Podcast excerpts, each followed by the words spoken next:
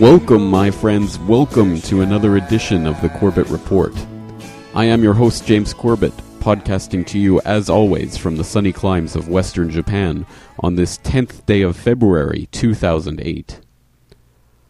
I'd like to give a hearty commendation to all of my listeners who, over the last week, have helped to make the website explode with last week's audio truth documentary about nine eleven truth, quickly becoming the most downloaded episode in Corbett Report history, and that after only one week of release. Again, thank you very much for all of your efforts in getting the word out about this important truth documentary, and I'm glad to find that so many people have found it a valuable activist tool. Again, I encourage you to keep getting the word out and let people know about this important information. I'd also like to welcome all the new listeners who have followed the link from that episode to subscribe to this podcast. I hope you'll find that this podcast is an ongoing weekly source of useful news and information, free of corporate-controlled media spin. I encourage you to look back through the archives on the website, w w w dot corbett report dot com, for past episodes of The Corbett Report. And I'd like to remind all my listeners that all of the documentation, complete with links to the information used in today's episode, can be garnered from my website, corbett report dot com, C O R B E T T report dot com. Under today's episode, you'll find a documentation list sorted by time index, which will take you directly to each and every one of the documents cited in this episode. And now it's time for the real news.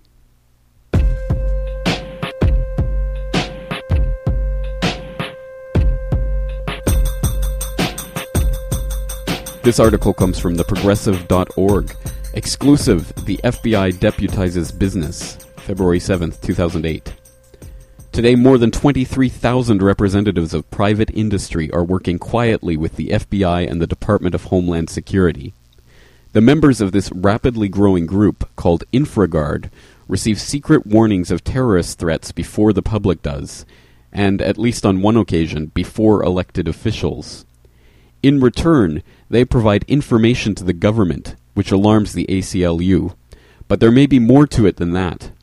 One business executive who showed me his InfraGard card told me they have permission to shoot to kill in the event of martial law. InfraGard is a child of the F B I, says Michael Hirschman, the chairman of the advisory board of the InfraGard National Members Alliance and C E O of the Fairfax Group, an international consulting firm. Today's second story comes from the Superior Daily Telegram, February eighth, two thousand eight. Minnesota cops, school district, okay to use tasers on students. Superior High School scored a dubious first last week when law enforcement officers subdued a student with a taser stun gun. The electronic devices have been part of the Superior Police Department's arsenal for the past two years. Last week, Officer Jeff Darst was the first to deploy one in a school. The target was a fifteen-year-old boy. Assistant Police Chief Chuck Leguess called the taser's use reasonable as officers and school administrators struggled to gain control of a violent situation. "I'm not uncomfortable with it," School District Superintendent Jay Mitchell said.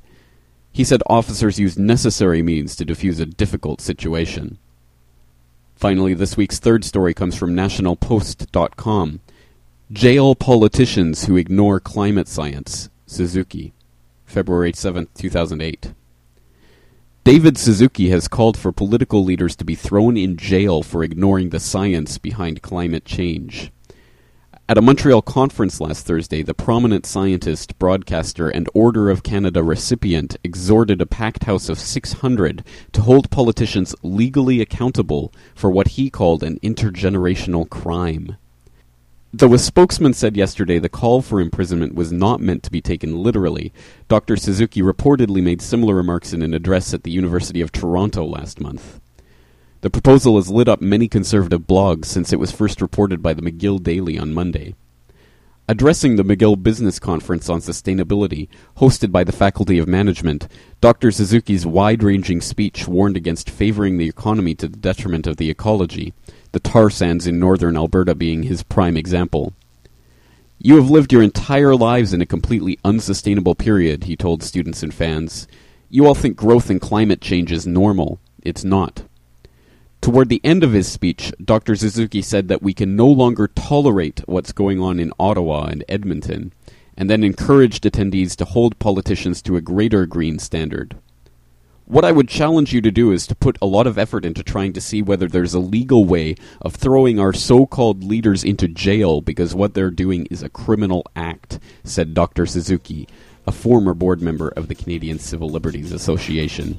It's an intergenerational crime in the face of all the knowledge and science from over twenty years.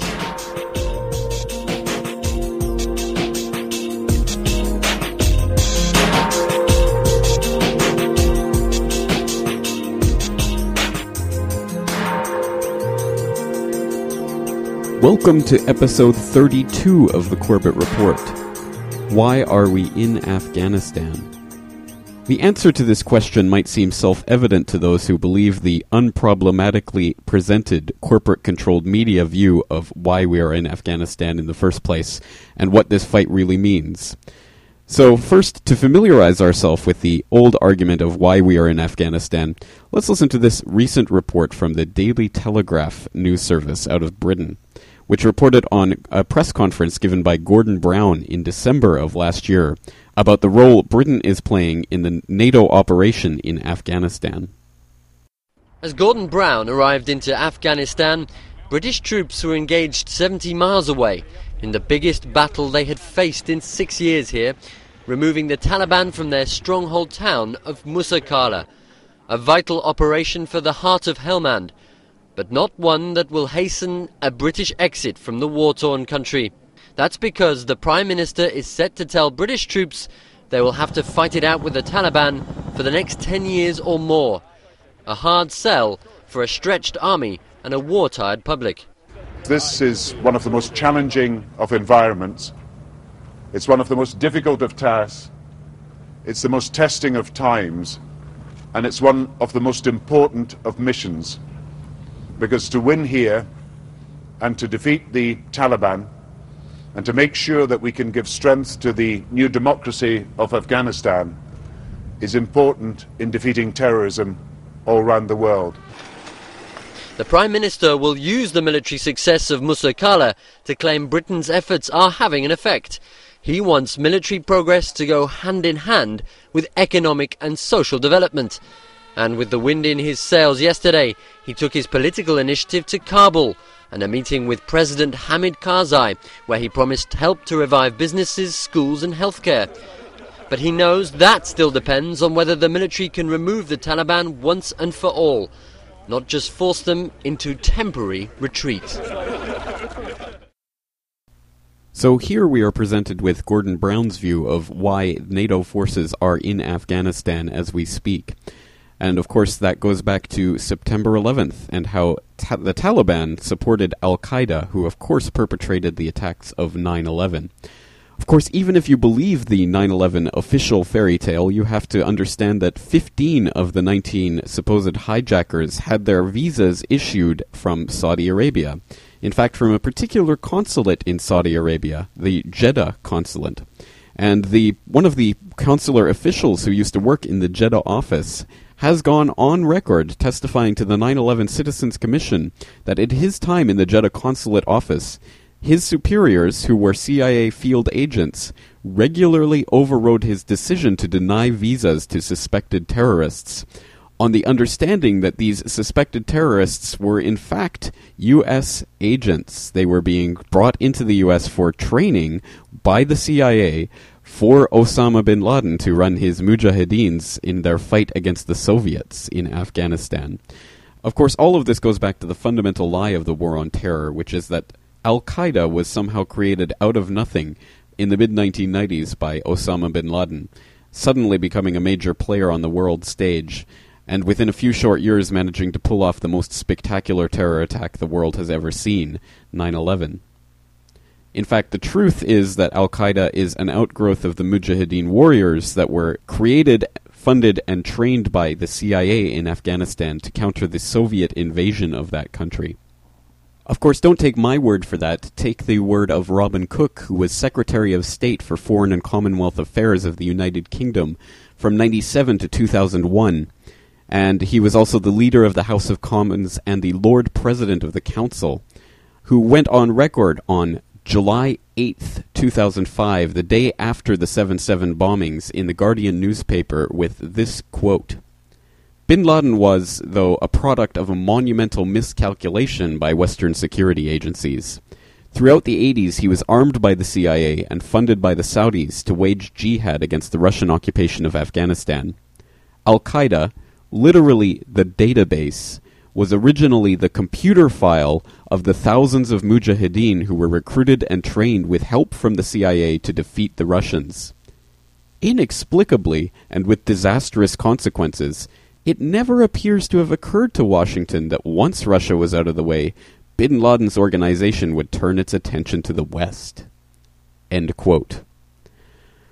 So we peel one layer off of the onion of lies and find another layer underneath, this layer being the blowback argument that somehow the C I A, with its billions of dollars of funding and its assets all over the world, including known C I A asset Osama bin Laden, somehow forgot about all of these mujahideen fighters that they had armed, trained, and funded in the nineteen eighties, and, oh, look at that, they came back to attack out of the blue on nine eleven. Well, as listeners to the Corbett Report would know by now, I certainly don't believe this nine eleven fairy tale. And again, I urge you to look into Michael Springman's testimony to the nine eleven Commission that he was forced by C I A handlers in the Jeddah consulate to allow known terrorists to come into the country so they could be trained by the U S military. But to get back to the storyline in Afghanistan, the argument goes that since the Taliban harbored these al-Qaeda terrorists, of course they must be removed from Afghanistan and brought to justice. Because, of course, the Bush Doctrine, delivered on the evening of September eleventh, two thousand one, indicated that America would not differentiate between the terrorists and those who harbored them. One wonders if this would include those who trained, funded, and created them, but maybe that's another argument. Regardless, the Taliban thus becomes the demons in this fairy tale, and the Afghanistan invasion was thus a logical consequence. This, of course, is just another layer on the onion of lies, so let's peel it back by taking a look at this story from B B C News from December fourth, nineteen ninety-seven. Taliban in Texas for talks on gas pipeline. Quote, a senior delegation from the Taliban movement in Afghanistan is in the United States for talks with an international energy company that wants to construct a gas pipeline from Turkmenistan across Afghanistan to Pakistan. A spokesman for the company, Unocal, said the Taliban were expected to spend several days at the company's headquarters in Sugar Land, Texas. Unocal says it has agreements both with Turkmenistan to sell its gas and with Pakistan to buy it. But despite the civil war in Afghanistan, Unocal has been in competition with an Argentinian firm, Bridas, to actually construct the pipeline. Last month, the Argentinian firm, Bridas, announced that it was close to signing a two billion dollars deal to build the pipeline, which would carry gas one thousand three hundred kilometers from Turkmenistan to Pakistan across Afghanistan. A B B C regional correspondent says the proposal to build a pipeline across Afghanistan is part of an international scramble to profit from developing the rich energy resources of the Caspian Sea. With the various Afghan factions still at war, the project has looked from the outside distinctly unpromising. End quote. The thread of that story is picked up in nineteen ninety-eight when Unocal issued a statement declaring that they would have to suspend the proposed pipeline across Afghanistan because of political instability in the region. The thread continues through two thousand one when this article appeared in the Asia Times online, entitled U S Policy on Taliban Influenced by Oil, Authors. It reads in part, quote, until August, the U S government saw the Taliban regime as a source of stability in Central Asia that would enable the construction of an oil pipeline across Central Asia from the rich oil fields in Turkmenistan, Uzbekistan, and Kazakhstan through Afghanistan and Pakistan to the Indian Ocean. Until now, says the book, Bin Laden, La Vérité Interdite, by authors Jean-Charles Brizard and Guillaume Dasqui, the oil and gas reserves of Central Asia have been controlled by Russia. The Bush government wanted to change all that. But confronted with Taliban's refusal to accept U S conditions, this rationale of energy security changed into a military one, the authors claim. At one moment during the negotiations, the U S representatives told the Taliban, either you accept our offer of a carpet of gold, or we bury you under a carpet of bombs. End quote. So it's perhaps not a coincidence that the U S ended up attacking Afghanistan in f- the fall of that year and installing a puppet president, Hamid Karzai, who just happened to be a former Unocal consultant.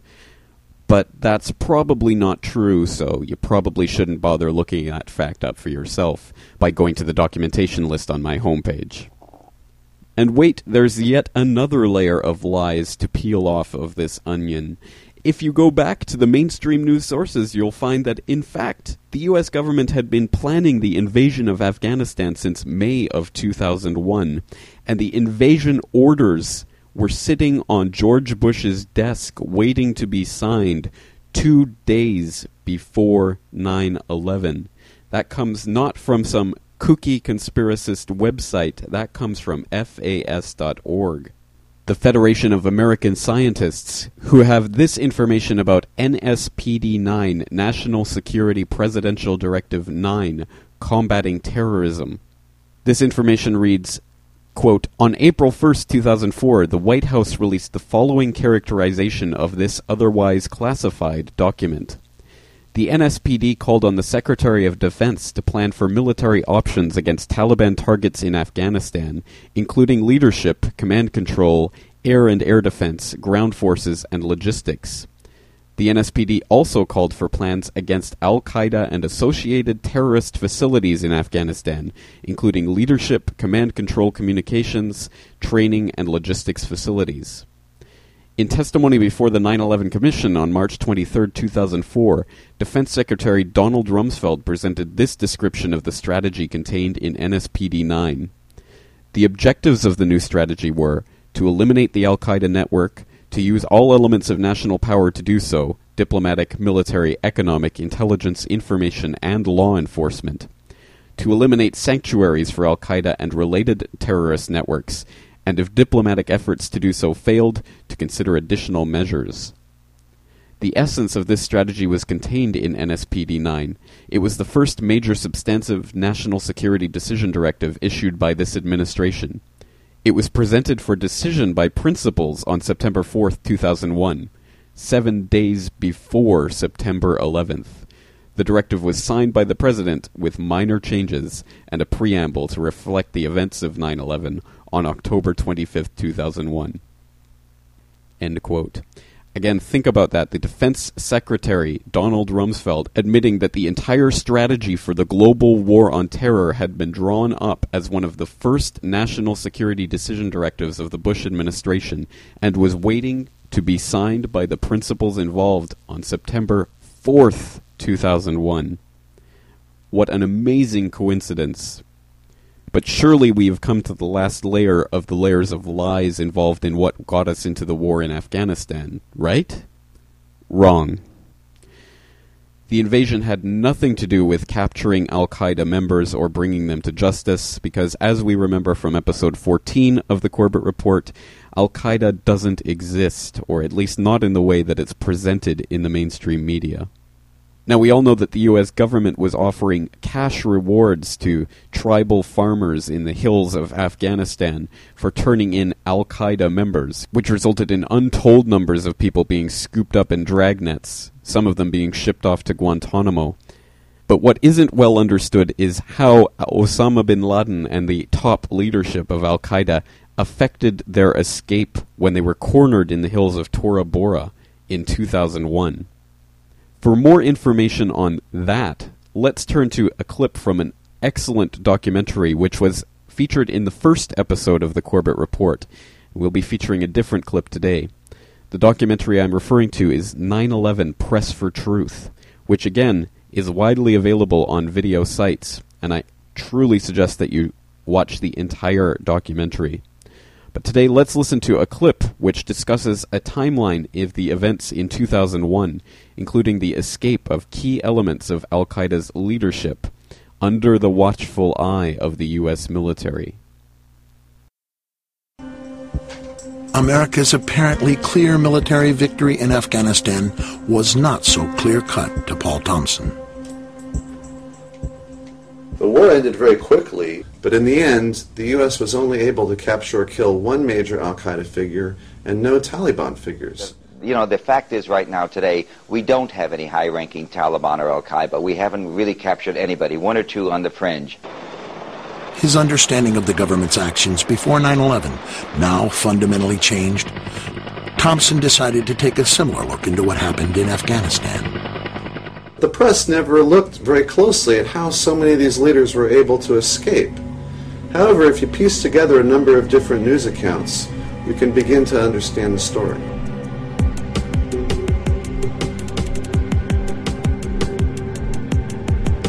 Early November.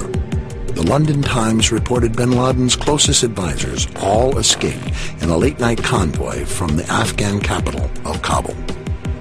An eyewitness reported, "We don't understand how they weren't all killed the night before, because they came in a convoy of at least a thousand cars and trucks. It must have been easy for American pilots to see the headlights." By the tenth, bin Laden had joined the convoy in Jalalabad. An intelligence official told Knight Ridder newspapers it was obvious that this area was to be the base for an exodus to Pakistan. "We were amazed that nothing was done to prepare for it." On November fourteenth, the Northern Alliance captured Jalalabad. That night, one thousand fighters and a convoy of several hundred vehicles escaped again, this time with bin Laden, driving hours to the fortress in Tora Bora. The U S bombed the nearby Jalalabad airport, but apparently did not attack the convoy. November fifteenth. At the cave complexes of Tora Bora, an estimated sixteen hundred of bin Laden's fighters are now surrounded. The most important battle of the war begins. U S warplanes are keeping a close eye on mountain passes. U S Special Forces are working with Pakistani troops on the border to block possible escape routes. While there were two main escape routes, Newsweek reported that the U S bombed only one. Using the other route, hundreds of al-Qaeda and Taliban, including senior leaders, escaped. In the wake of the attacks, eyewitnesses told Britain's The Daily Telegraph that they were shocked that the U S had surrounded Tora Bora only on three sides. Bin Laden walked out of the Tora Bora cave complex and into Pakistan with a number of loyal followers. Of course we're after Saddam Hussein, I mean uh, bin Laden. He's, he's, he's, he's isolated. In August two thousand five, a story broke that gave Paul Thompson a missing piece of the puzzle. In an exclusive interview with Newsweek, the C I A field commander in Tora Bora during the invasion, Gary Burnson, broke his silence. He explained that his intelligence operatives had tracked bin Laden to Tora Bora. Mister Bernstein feels so strongly about getting this story out uh, and getting his book published that he actually resigned two years short of retirement uh, from the C I A in order to publish his book. At the time of this interview, he was required to speak through his attorney until the C I A cleared his book for publication. At various points in time, they did have, uh, to my understanding, definitive intelligence as to his general location within Tora Bora. I can't go into detail as to the actual uh, sources of the intelligence and the collection methods because those remain classified. However, we had Osama bin Laden essentially cornered in Tora Bora, and for whatever reasons, we did not do what was necessary uh, in order to ensure that he did not escape. The goal has never been to, to get bin Laden. Obviously, that's desirable. Uh, it's interesting. I just read a piece by some analysts that said, uh, you may not want to go after the top people in these organizations. You may have more effect by going after the middle managers because they're harder to replace. Toward the end of the war, when all eyes were on Tora Bora, the news media missed another major story. Again, thousands of Taliban and al-Qaeda escaped without drawing U S fire, this time from the northern city of Kunduz. The Taliban's only stronghold in the region has all but fallen to the forces of the Northern Alliance. Once again, the door was left open for escape. Our side in that battle had the enemy surrounded. There were a reported perhaps eight thousand enemy forces in there. No, they had the cream of the crop of al-Qaeda caught. Journalist Seymour Hersh later broke this story in The New Yorker magazine, briefly sparking T V news coverage. And from there, all of a sudden, one night around Thanksgiving, in the middle of the siege, an air corridor was set up between Kunduz and northern Pakistan, and at night, Pakistani relief planes regularly flew through that corridor. It was a very orderly, organized thing that armed men would stand on the tarmac waiting for a flight that would come in, and then they would be taken out. As many as four or five thousand. They were not only al-Qaeda, but maybe even some of bin Laden's immediate family were flown out on those evacuations. It had to be done with the blessing of Musharraf, didn't exactly, it? And of the United States. When I tell you it comes at the level of Don Rumsfeld, it has to.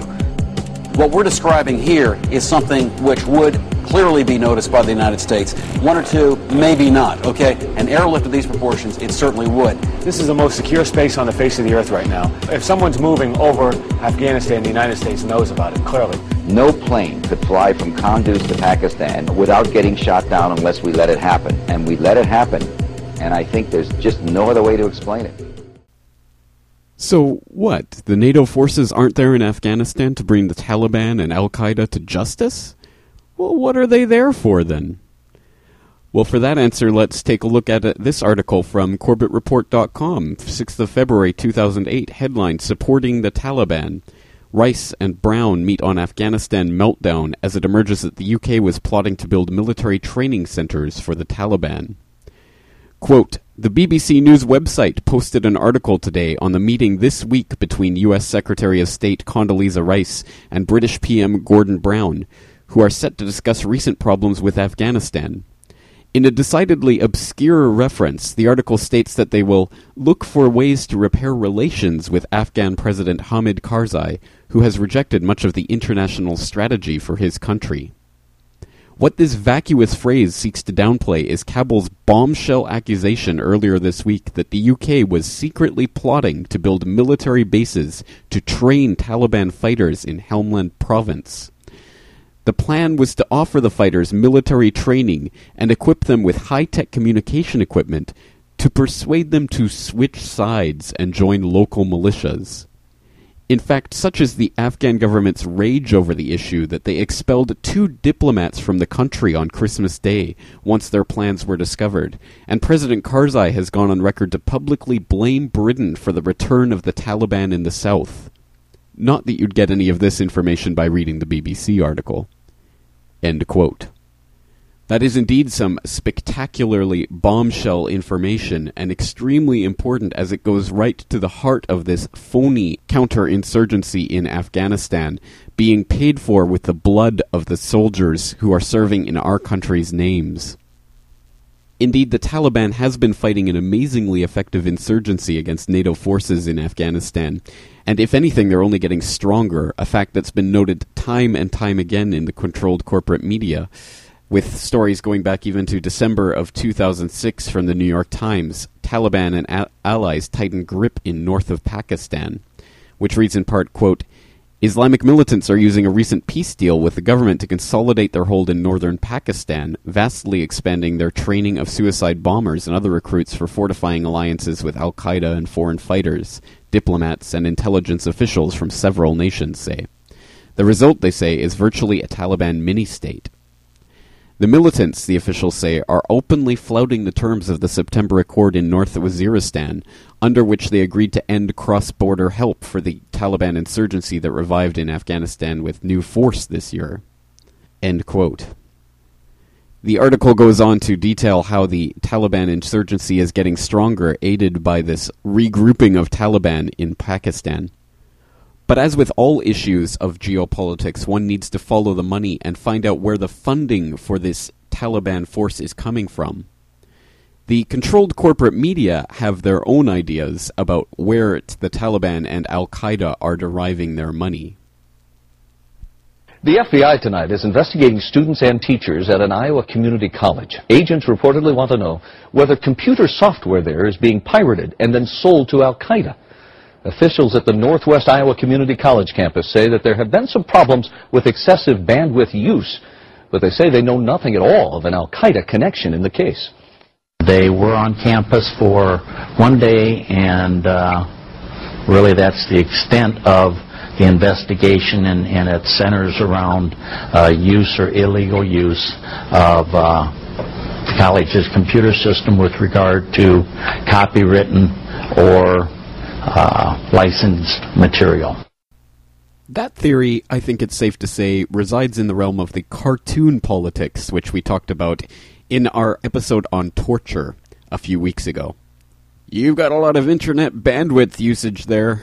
You downloading illegal M P threes again? You must be Al-Qaeda. We should probably send you off to Guantanamo, torture you a little bit.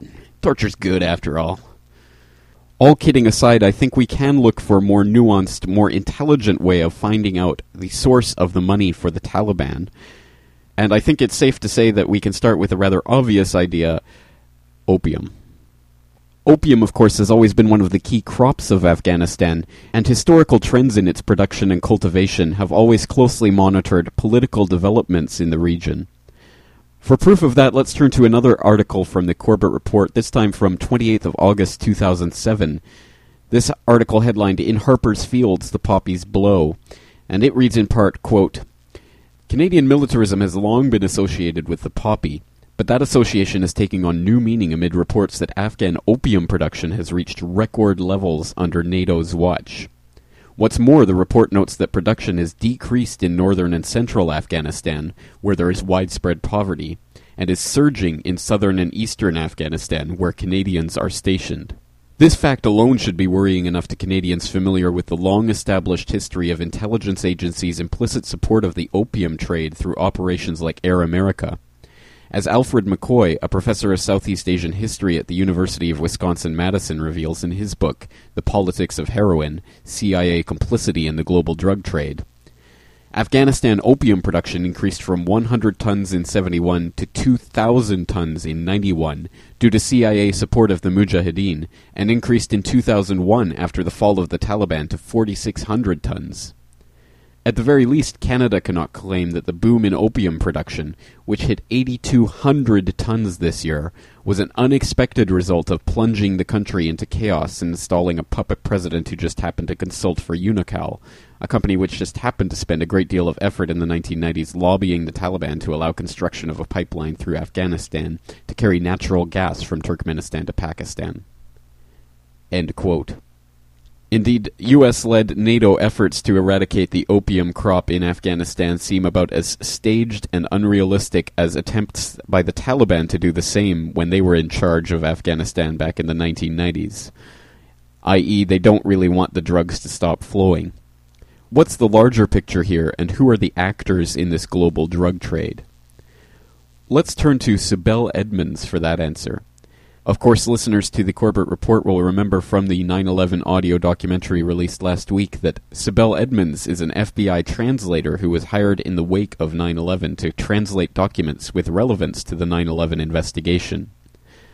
What she knows has never been allowed to be fully disclosed, as she is under a gag order placed on her by John Ashcroft, who invoked the state secrets privilege in two thousand four to prevent her from telling what she knows and to retroactively classify what she had already testified to Congress about her information. Again, the Corbett Report had an article earlier this year about Sibel Edmonds going further than ever before about what she knows, which involves State Department officials and other high-placed U S government agency workers with ties to Turkish diplomats, nuclear state secrets, and the man who funded the nine eleven hijackers. In this clip, in an interview with Armenian Weekly, Sibel Edmonds talks about the global drug trade and how that ties into this network of moles operating in the U S government. In fact, there are issues and there are cases that would help with their national security, because the same activities involve also money launderings or certain narcotic activities. All you have to do, go and look at the State Department's own reports on Turkey and the opiums. ninety-two percent of the heroin supplied in Europe is coming through Turkey. It's being marketed, it's being distributed by Turkish individuals. U K, France, you look at it and this is not classified. This is within the State Department's own report. What are we doing about it? Because the poppies are being produced in Afghanistan. This is what I try to tell people. and, and Taliban-esque people are getting benefits, and, and, and the Al-Qaeda people are getting benefits of these poppies being sold to these individuals in Turkey, who then distribute and provide ninety-two percent of Europe's heroin market. Have we touched that? I mean, they are our allies after all, supposedly. Have we said, clamp down on these narcotic activities because it's helping the terrorists and the terrorists are threats to our national security? No, we haven't, have we? We yeah, have especially not. Especially in the case of uh, Afghanistan, I mean, we have traced very clear Uh, where the money is going. It's, it's, it's either going to these clans and groups of people, and also it's going to the Taliban. And, and I mean, this is not a secret. No. Time magazine ran a piece about eleven pages, how the uh, Afghanistan uh, you know, opium production has increased. And, uh, and then they also put the value of that opium production, and there were congressional statements there from various congressmen, including Walter Jones, who went to Afghanistan, saying a lot of it goes to support Al-Qaeda and Taliban. The number was about somewhere between thirty-eight billion dollars a year to fifty billion dollars a year. Now, this Time magazine article limits the issue of these poppy production to some, yeah. you know, to some farmers. You're looking at these, I'm not I'm not putting them down. You're looking at these Afghanis in shalvars, you know, you know, with their long beard, who are cultivating the poppies there. These people, they're not capable of managing fifty billion dollars industry. They have a very, you know, their own little share. The real production of labs for processing these into heroin, from taking it through the Balkan route by, by Turkish individuals, and these are the people, again, you're not looking at street-level thugs in Turkey. You're looking at Turkish military, you're looking at Turkish uh, police, you're looking at Turkish M I T. A professor in Turkey in two thousand issued this, this documented report saying that a quarter of Turkey's economy relies on heroin production and distribution. Of course, he had to escape the country and go to Germany and have political asylum because uh, he committed treason by, by criticizing the Turkish government. But the Time magazine article, my point is, it didn't talk about the main actors, the big people, the powerful ones, who are distributing, processing, uh, marketing, laundering the proceeds, you know. Those people were not touched. If you go and look at the reports, you're seeing the countries involved, Turkey, you know, Cyprus, portion of Turkey, United Emirates, Dubai. None of those issues were conveniently touched by Time magazine article.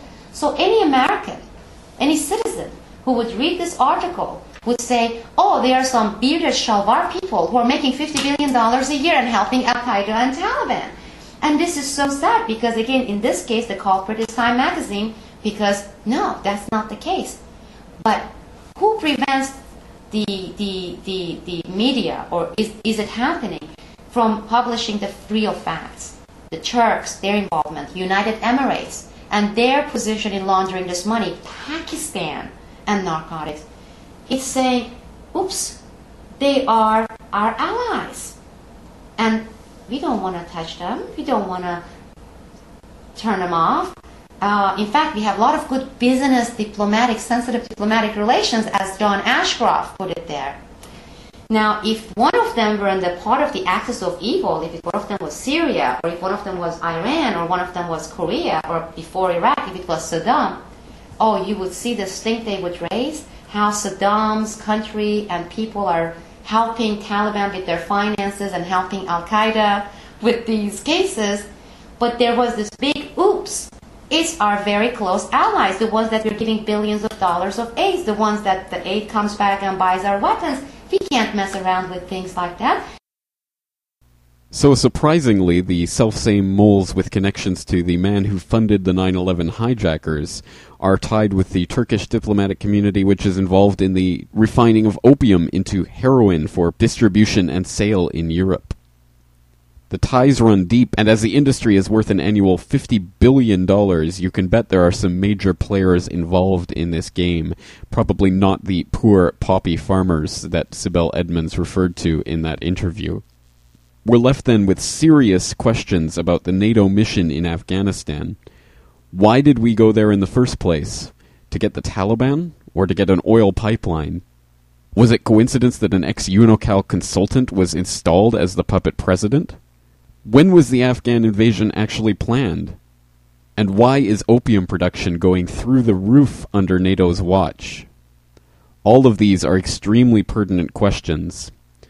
From a Canadian perspective, the Afghan debacle threatens to overturn Canada's good name in the international community, which it has received through its work in peacekeeping missions around the world. The issue broke in the national media in two thousand seven, with reports like this one from C B C News. Latest Afghan abuse claim sparks cries for O'Connor to resign. From April twenty-third, two thousand seven. It reads in part, quote, "The opposition made calls for the defense minister's resignation Monday after the publication of a damning report about the torture Afghan detainees face when Canadian soldiers transfer them to Afghan security forces.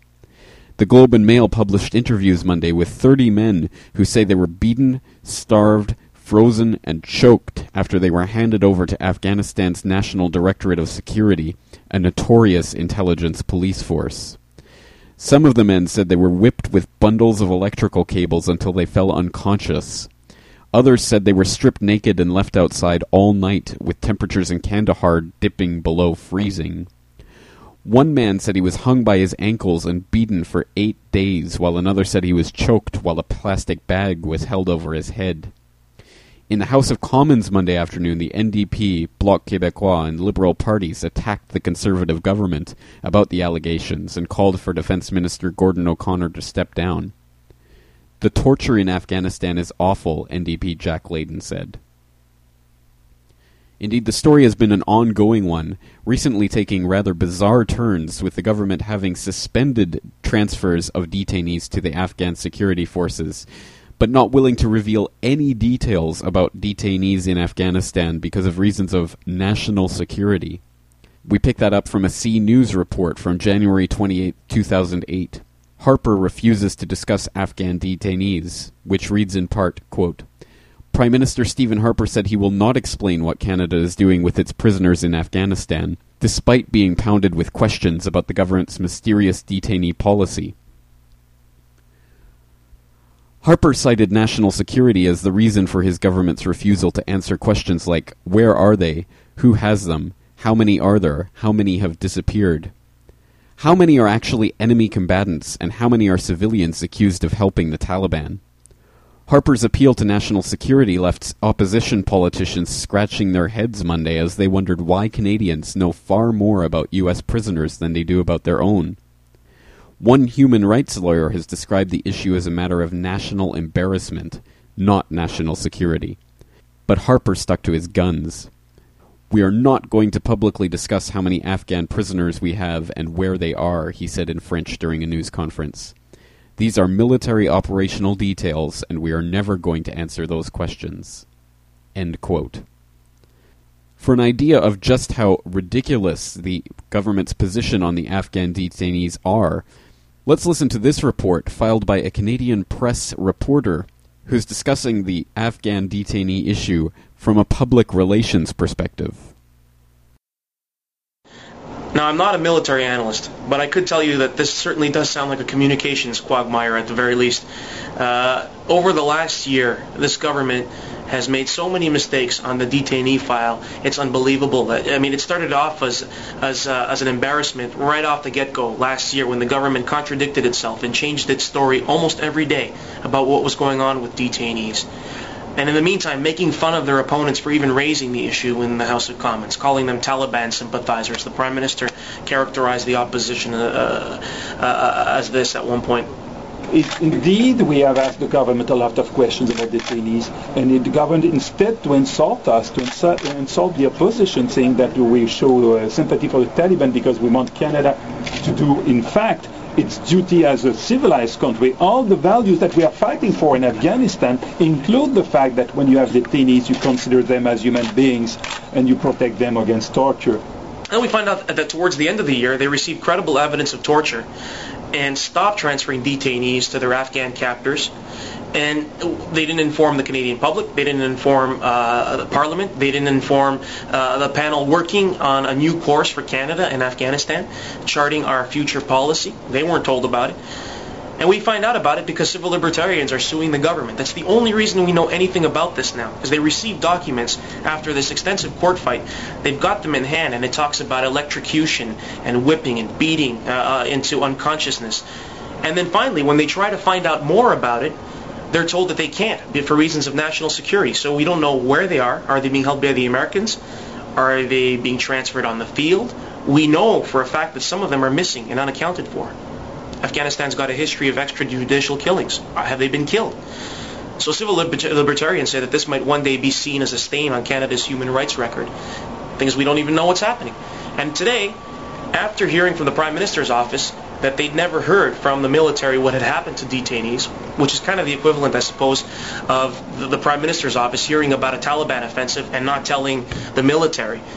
It sounded kind of ridiculous uh, that they might not have been informed of such a highly politicized issue uh, or a development on a highly politicized file uh, by the military.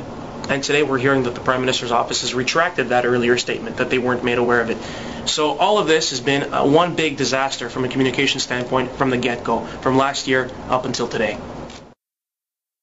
Now we stand at a critical point where our voices may be heard politically. At the beginning of today's episode, Gordon Brown pleaded with the British public to allow him another ten years in Afghanistan. And recently, Condoleezza Rice has gone on record asking for continued long-term fight against the Taliban from all NATO countries. But Canada may be in a unique position to bring this Afghanistan charade to an end next year.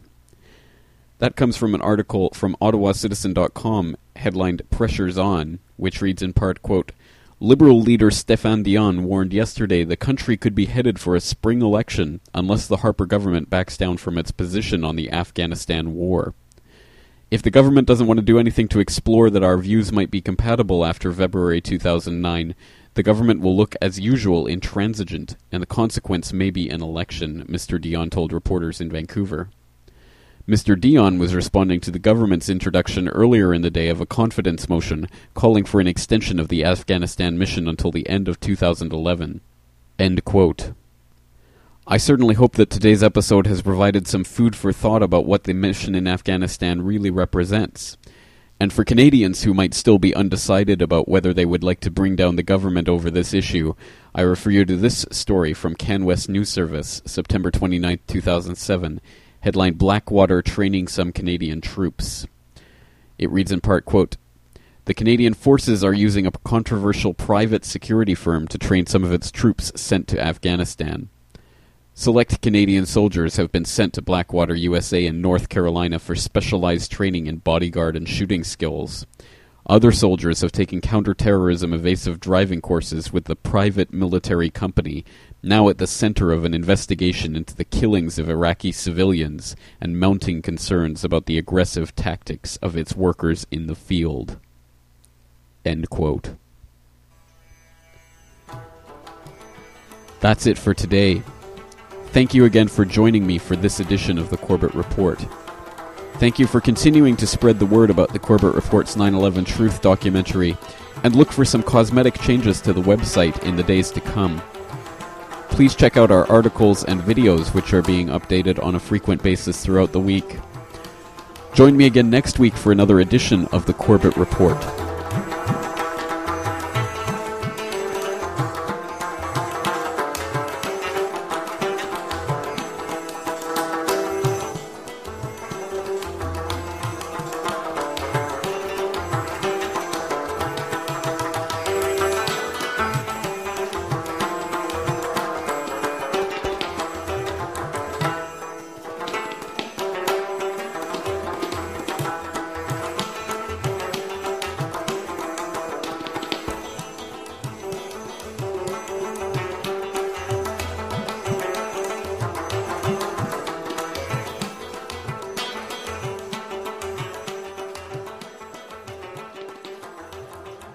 No plane could fly from Kunduz to Pakistan without getting shot down unless we let it happen. And we let it happen.